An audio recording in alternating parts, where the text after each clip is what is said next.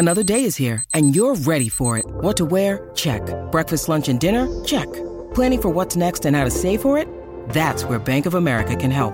For your financial to-dos, Bank of America has experts ready to help get you closer to your goals. Get started at one of our local financial centers or 24-7 in our mobile banking app. Find a location near you at bankofamerica.com slash talk to us. What would you like the power to do? Mobile banking requires downloading the app and is only available for select devices. Message and data rates may apply. Bank of America and a member FDIC. From movie set to multiplex, it's the business of film with James Cameron Wilson. My mom always said life was like a box of chocolates. The Force will be with you. Always. I'm your number one fan. Slightly creepy start to the business of film there. I'm Simon Rose in conversation as ever with James Cameron Wilson as we look at the UK box office and take the chance to review some movies along the way. So, James, how is the box office looking? Well, we had quite a strong weekend, if you remember last week, because Ghostbusters Afterlife Mm. did so well. And it's down 5.3% from the previous weekend, I'm afraid. I'm just looking up. Ghostbusters actually dropped 51%. So it's not quite as strong. However, I think Sir Ridley Scott should be very happy with the fact that his film House of Gucci is at number one with 2.4 million pounds. And you know, that's already three times what his last film, The Last Duel, Duel, made, Yes. just in a matter of days. Yes. Though I know which of the two I'm looking forward to seeing more. Really? You- Yeah, I'd much rather watch The Last Duel, given what I've read about the House of Gucci. Though I get the impression it might be one of those films that's so bad it's good, but I, maybe I've interesting. Interesting. maybe I've seen the wrong thing. I'm intrigued, particularly at, after reading an article about the variety of accents employed within it. the variety of. Oh, really? Yes. Oh, I do. I do fill me in. Well, I mean, lots of different versions of, of Italian, apparently. Um, Oh, accents. I thought, Accents. I thought you said accidents. oh no, no, no, no, no, not at all. No accents. Oh, the accents. Yes. I thought they were all pretty good, really. Okay. Then I don't know many Italians. well, that's interesting. But Interesting. it, it's interesting you should say that because I, I think it was a Variety was a rave review of House of Gucci. In fact, I'm pretty sure it Oh. was Variety. And I thought, well, I'm obviously out of sync. Oh Um, no, I saw the one that I mean I can't remember if it used the phrase, but I think car crash was the sort of thing that was floating around in my mind when I read it.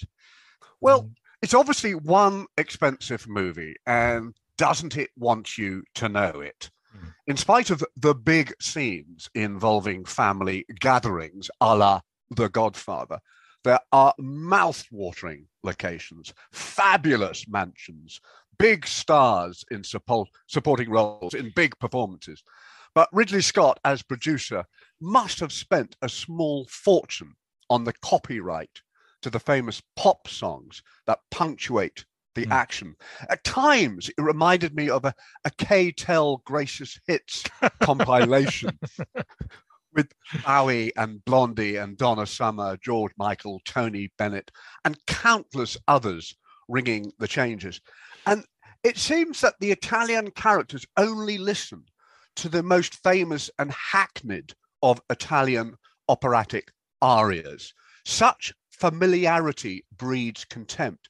Although there's one extraordinary artistic de- decision that left my head spinning. Maurizio Gucci's cousin Paolo is an aging, balding, fat Italian.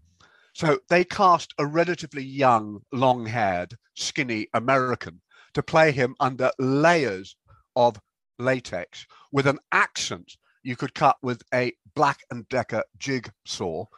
Right. The latter is played by Jared Leto, an actor known for his method approach. So I can only imagine what he went through for such a transformation. But I would have thought there were plenty of highly talented Italian performers with receding hairlines and bulging paunches Yes. to play the role.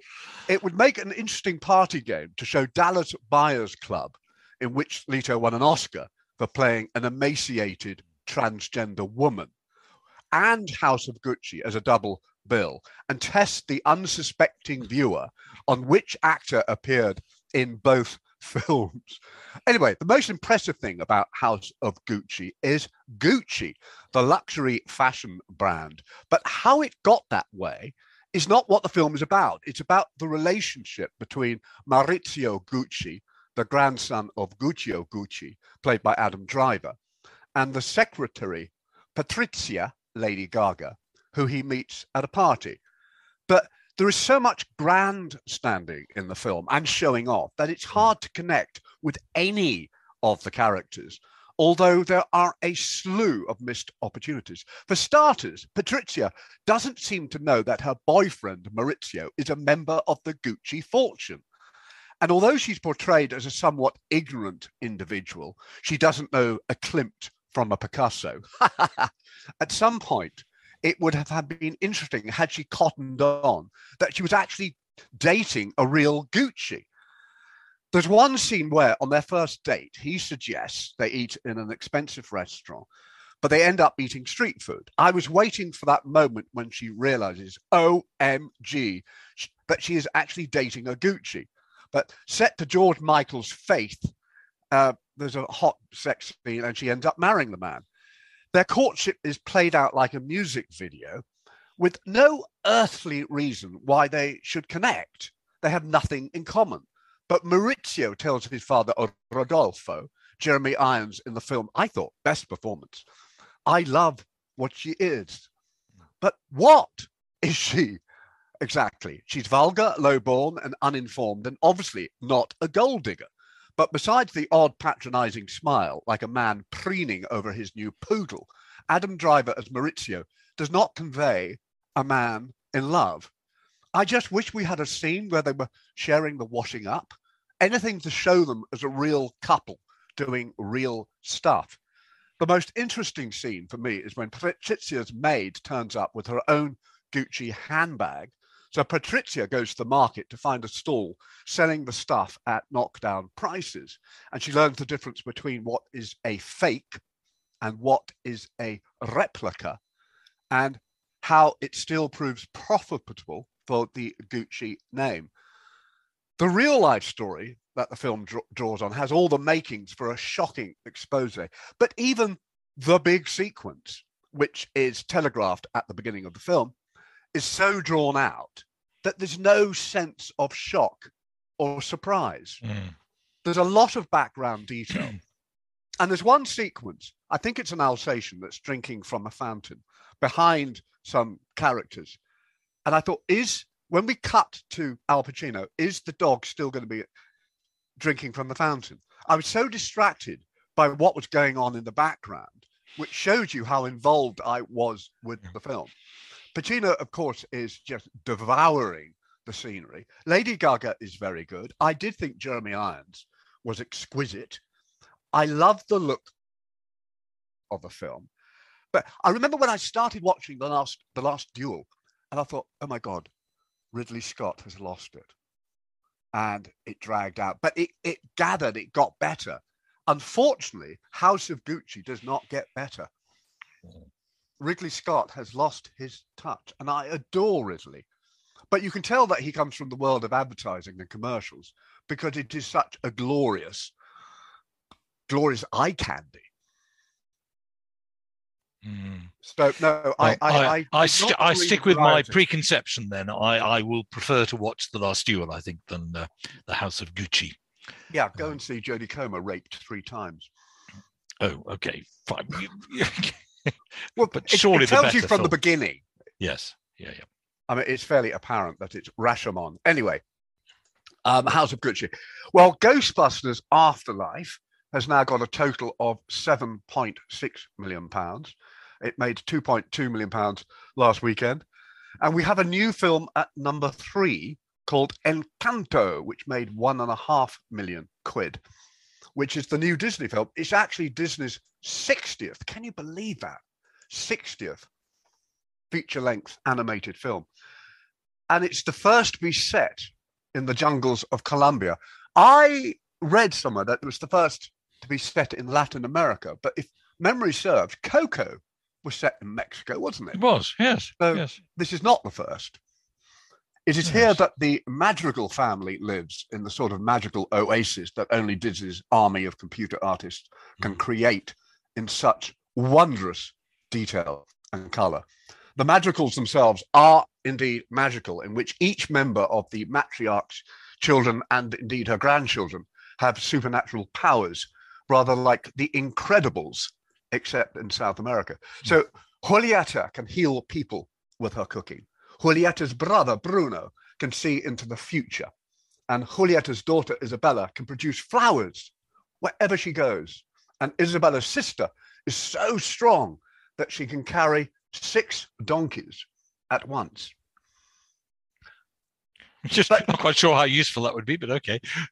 Well, in this world, it's really useful. She can also carry houses, but I didn't want to spoil. Anyway, but our heroine is Mirabel, voiced by Stephanie Beatriz, and she has been born with no superpowers at all. Mirabel does, however, ha- have shed loads of good nature and optimism, and is unlike other Disney heroines in that she doesn't look like a Barbie doll, and like Harry Potter and Harry Palmer, is bespectacled, and you don't get many a Disney heroine with specs. All this is set to the glorious, uplifting music of Germaine Franco, who is a part of the Colombian Cultural Trust, a project set, set up by Disney to promote all things Colombian. Indeed, Encanto is the first Disney cartoon, uh, as they say, set in, well, let's say South America. And so before the pandemic, they sent a team to Colombia to absorb the culture, architecture, music, food, horticulture, and costumes of the country. A field trip that included the film's lyricist, Lin Manuel Miranda. Miranda suddenly seems to be everywhere. I was about to say yes, yeah, absolutely. Well, it was it was only in June that the film version, produced by Miranda himself, of the songwriter's stage hit "In the Heights" was released. Then in August, Netflix released the musical cartoon Vivo, whose songs were also written by Miranda, who took the title role of the South American Kinkajou. And then just last month, of course, Miranda delighted us with Tick Tick Boom, Mm. Which marked his directorial debut. Probably my ooh favorite film of the year. I, I, I think it probably still is, in which another songwriter, Stephen Sondheim, appears as a supporting character and was played by Bradley Whitford. Mm. May he rest in peace. Sondheim, of course, not Bradley Whitford. And uh, it makes it all the more poignant seeing the film again now that Mm. we've lost Stephen Sondheim. So, all of which to say, the man who conceived the hit musical Hamilton has pr- has been pretty busy of late when he's not playing Cockney lamplighters in films like Mary Poppins Returns. Unfortunately, when somebody as talented as Lin Manuel Miranda emerges, they come into demand so much and they can spread themselves a little thin. There is a lot that I admired about Encanto, but its lyrics left me cold. They are beautifully orchestrated and sung with verb and gusto and clarity by Stephanie Beatriz, who plays Mirabel. She was also in In the Heights. But I'm sorry, Miranda is no Sondheim. I'll give you an example. He's here. Don't talk about Bruno. No. What did I talk about Bruno? Not a word about Bruno. I never should have brought up Bruno. Can you ever see Sondheim writing such daft? Uh, no, I actually read a piece about Sondheim's lyrics the other day and how, how clever they were, the number of internal rhymes. I mean, incredibly clever. oh, oh, amazing. Uh, but yes. uh, So not- Bruno rhymes with Bruno. Well, I also admire Disney for bringing different cultures to the screen, from the Greek myths to Polynesia via Pocahontas. This story of an incredible family that eventually has to turn to Mirabel for support, because kids, you know what? We're all special in our own way. Yes. Well, well, it was underwhelming. The visuals are amazing. The comic timing spot on. I smiled a couple of times, but I felt with all that effort and bonhomie, it needed something else, a less cluttered but st- stronger storyline. And I think part of the problem is it had six people working on the story. I, I, I think that was to its detriment. And as other companies like Pixar and the new London-based Locksmith Animation enter the game, Disney needs to do better than this. I hate to knock it, but it's very cheerful. uh, James, that's perhaps a good moment just for us to pause for breath.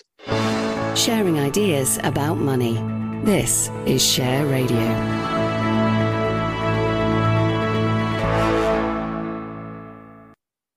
This is Simon. When you need mealtime inspiration, it's worth shopping Kroger, where you'll find over 30,000 mouthwatering choices that excite your inner foodie. And no matter what tasty choice you make, you'll enjoy our everyday low prices, plus extra ways to save, like digital coupons worth over $600 each week. You can also save up to $1 off per gallon at the pump with fuel points. More savings and more inspiring flavors make shopping Kroger worth it every time. Kroger, fresh for everyone. Fuel restrictions apply. Rose, you're listening to the business of film. James Cameron Wilson is filling us in on the UK box office. That we've only got down to number three because we've had two new films. So, James, we're at number four. See, my maths is still as sharp as ever. Oh, I am impressed. At number four, we've got Eternals, which is down two places, 52%, with a total of 13.9 million pounds. No Time to Die has now slipped down to number five, 48%. However, with a total of 95.5 million quid.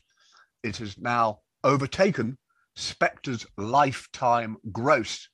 So it only has Skyfall now in its height to become the most successful Bond film ever, based on gross. Of course, we all know that things change, um, but we will see. Okay. Number six, we've got Dune, which is down four places. It was at number four, down 35%. And we have a special one-off screening event of Anything Anything Goes, which I believe, Simon, is a Cole Porter musical. It is. Was that actually in the chart? Yeah, it's at number seven. Oh, well, I'm quite surprised if the screening I attended was not um, very full. So I'd assume, especially as these are you know one-offs. We talk every year about André Rieu getting into the chart with one performance compared to all these films on all the time. So anything goes. Yes, Cole Porter musical, much revised. Uh, P.G. Wodehouse was originally involved. Went to see it at the Barbican um, just a couple of months ago, but already the cast had changed, and we have friends who are obsessed with musicals who said that Sutton Foster, who had played the role to begin with, fantastic Broadway star, was much better and good gracious, but it was just brilliant. It was as if you had paid for the best seat at the Barbican, but of course it Oh. wasn't that expensive. It was beautifully directed. Only once or twice did I feel we could have seen a wider shot, perhaps, to see what was going on. Just fantastic. Um, sadly, there were only two performances, one on Sunday and one the day before we record this on Wednesday. It would be lovely if it was screened again. But um, just fantastic to see the same production, but with slightly different people. Robert Lindsay's still very funny. He was in both casts, so we'd seen him. Um, but um, uh, it was absolutely fantastic. Sadly, though, I can't recommend people see it because it's just not there. But if you like musicals, the production of the Barbican is is brilliant. I think we we suffered from the disadvantage that the cast had only had a few days to bed themselves in. May I ask you how much you paid? Uh, well, actually, I paid nothing because my friends treated us, but I think it was just under twenty pounds a ticket, so more expensive, I think, Yeah, than it would have been to see a conventional film, but considerably less than getting even the cheapest seats at the Barbican. Well, musicals Um, are now hundreds in the West End. well, well, they? they can be certainly, and and I'm I, you know I came back thinking, gosh, what a great way to see musicals. I must see what else is on. I and the trouble is, one. there are relatively few that are that turn up in in the cinema. I'm not familiar. I think I did see Anything Goes on the stage, but we're talking decades ago. Well, uh, yeah, I'd remember. seen the production before last with my mum, which must have been about 25 years ago. I think Harry Taub and Elaine Paige and Bernard Cribbins, I think. I'm sure it was Um, my mum. hard to remember. Uh, but it is, you know, it's a fantastic show. I mean, it's it, it, it's a Depression era musical. Essentially, it's the equivalent of the Busby Berkeley things. It's it's it's not particularly realistic. It's just great fun, and of course, some wonderful, wonderful songs from a man who could write music and lyrics, much like Stephen Sondheim, and whose lyrics were often incredibly clever with some lovely internal mm, rhymes. Yeah. Anyway, He was De-Lovely, absolutely, absolutely. Um, played by Kevin I wish I'd the gone- the same name. Yes, I know. And had I not been out last night, which was Wednesday, I would have gone to another screening of it because it was just absolute perf- perfection, just glorious. Well, I hope we've got time to talk about a film on Netflix. So I'm going to rush down Okay, the super. chart. At Yeah. number eight, we've got King Richard, Richard, which was at number five, down 56%. Number nine, The Boss Baby 2 Family Business.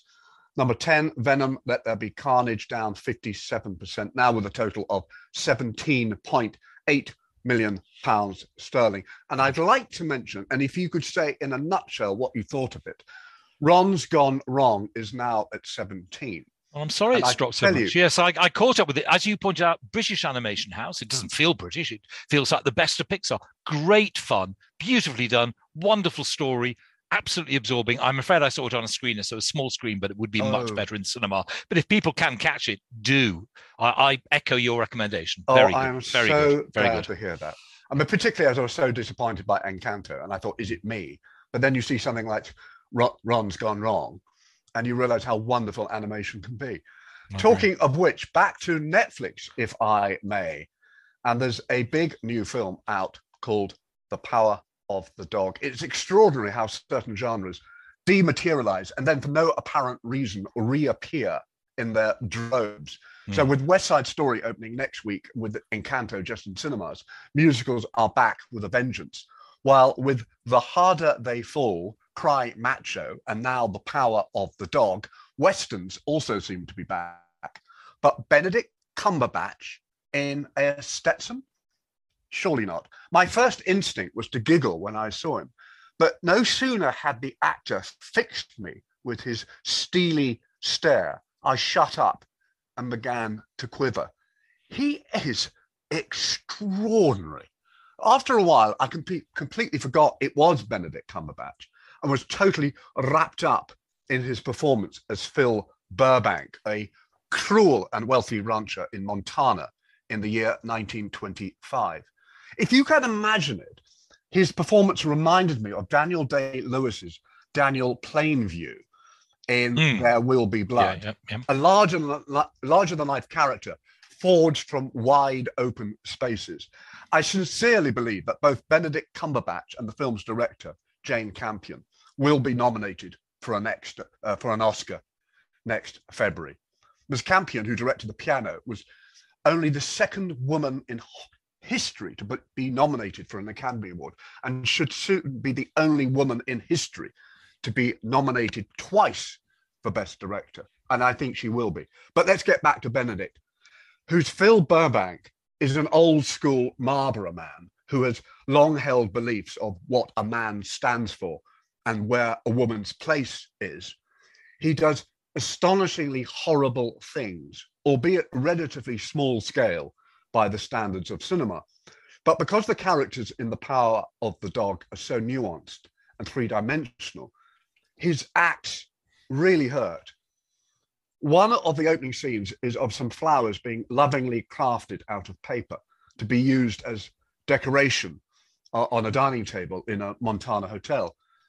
They are truly a work of art. The creator of them is one Peter Gordon, played by Kodi Smit-McPhee, who is studying to go to college to read up on medicine. He's also perilously thin and fine boned, not the sort of man would you would find leaving leading a cattle drive like Phil. Hmm. So when Burbank and his fellow cowhands drop in at the hotel, and Burbank uses one of Peter's flowers to light his cigarette, it is a jarring moment. Burbank is also ruthlessly impolite to Peter's mother, the widow Rose, played by Kirsten Dun- Dunst. But all these characters appear on the screen as living, breathing human beings, and each, in his or her turn, changes throughout the course of the film, as we all do in moments dictated by extreme drama. Not one character is set in concrete. Nonetheless, Cumberbatch maintains a frightening intensity and swagger and does amazing things with his eyes, restlessly, restlessly seeking out each corner for an attack or maybe for an escape. I, I found as a piece of work, The Power of the Dog is near faultless. Maybe I was little too aware of the score by Jonny Greenwood, who also composed There Will Mm. Be Blood, Mm. but it is pretty part and parcel of this wild outpost, setting one's nerves on edge, and the cinematography. The- the- oh, I should mention this is essentially a four-hander, in spite of a brief cameo from Keith Carradine and the very small part of a maid played by Thomasin McKenzie. I should also mention Jesse Plemons, who plays George Burbank, or Fatso, as Phil calls him. He is the complete opposite of his older brother and is moved by how upset Rose is by the harsh words of his of, of Phil. But that's all you need to know. It is as close to a masterpiece as you are likely to see. Well, how absolutely fascinating. James, thank you very much indeed. Um, that is called The Power of the Dog. Yeah, and it Um, opened on. Netflix this week on Wednesday. Wonderful. Is it going into cinemas? buzz. Is it going into cinemas as well? I think it's been in cinemas for one week, Oh, right. so they can qualify. Kirsten Dunst is the favourite to win Best Supporting Actress, according to Variety this morning. Oh, okay. And Right. Benedict Cumberbatch probably will be nipped by Will Smith to the post. James, thank you very much indeed. There will be more of the business of film from James Cameron Wilson at the same time next week. All my life, I've been waiting for someone, and when I find her, she's. she's a fish. You're tearing me apart! Why so serious?